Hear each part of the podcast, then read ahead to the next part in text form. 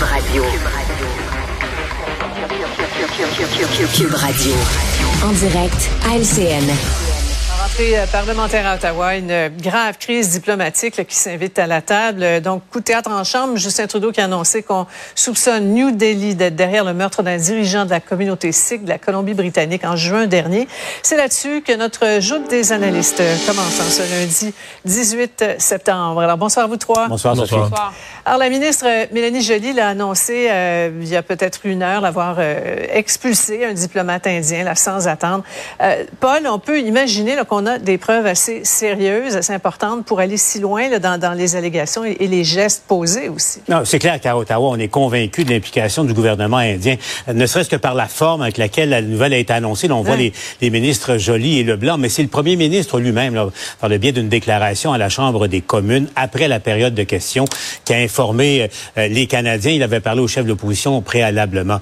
Euh, il, faut comprendre aussi de ce dont il est question ici euh, risque d'avoir d'énormes conséquences. On, on, en reparlera mais ça s'est produit le 18 juin dernier à Surrey, pas très loin de Vancouver. Donc, l'assassinat devant son temple d'un militant sikh qui était aussi citoyen canadien. Donc, si on résume les faits, le gouvernement canadien qui soupçonne, entre guillemets, le gouvernement indien, parce qu'on parle d'agents du gouvernement indien qui auraient assassiné un citoyen canadien en sol canadien.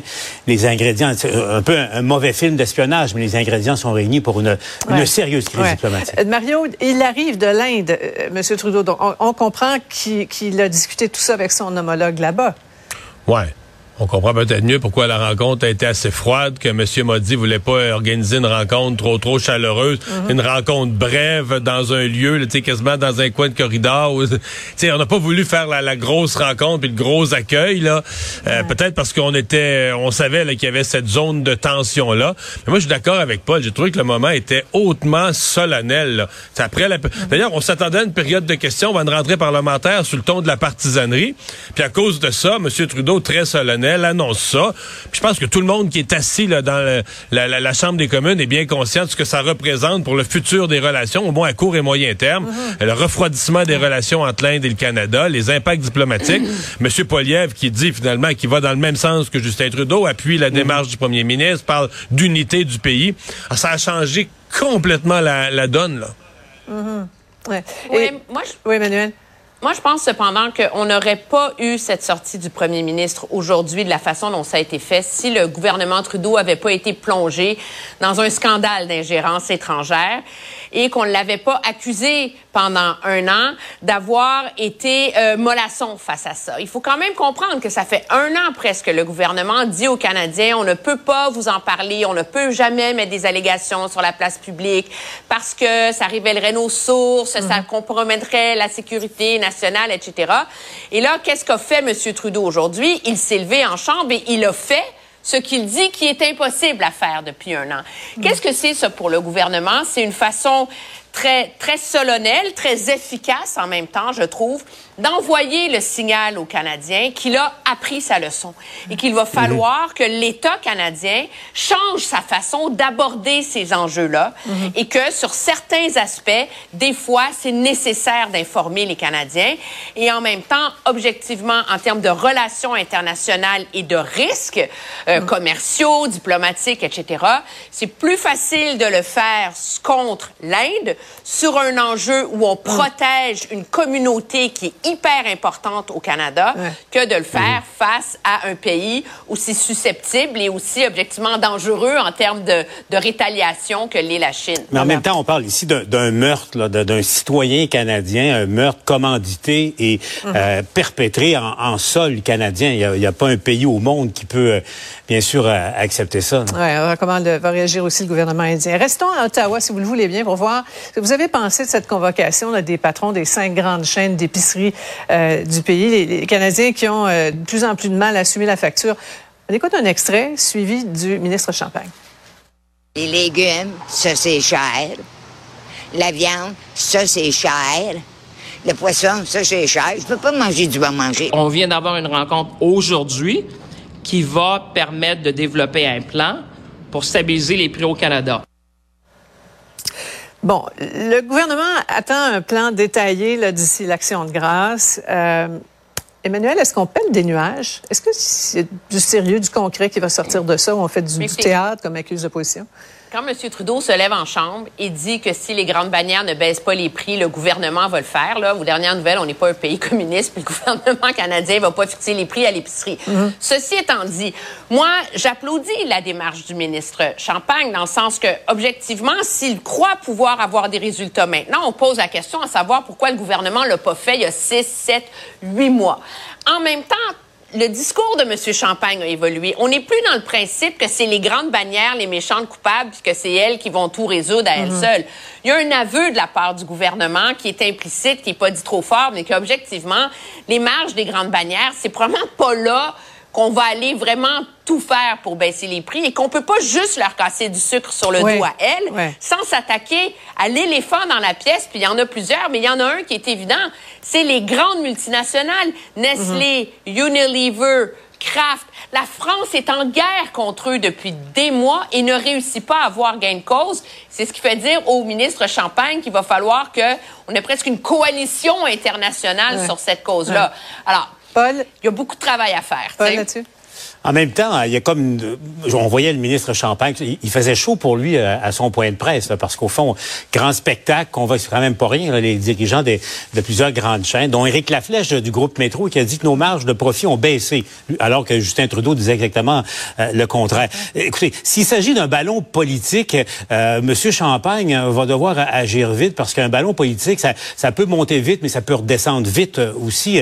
Donc, l'action de grâce, ça vient vite. Là. Ça peut nous exploser sur le nez, Mario. Ouais, mais c'est quand même, euh, c'est quand même de la belle politique. Là. La rentrée aujourd'hui, là, il rentrait à la Chambre des communes à 14 heures c'est à 11 heures, 3 heures avant, là, les grands de l'alimentation, les PDG qui gagnent des millions, là, qui marchent la tête basse, mm. puis qui rentrent au bureau de François-Philippe Champagne pour aller se faire gronder, aller se faire chicaner.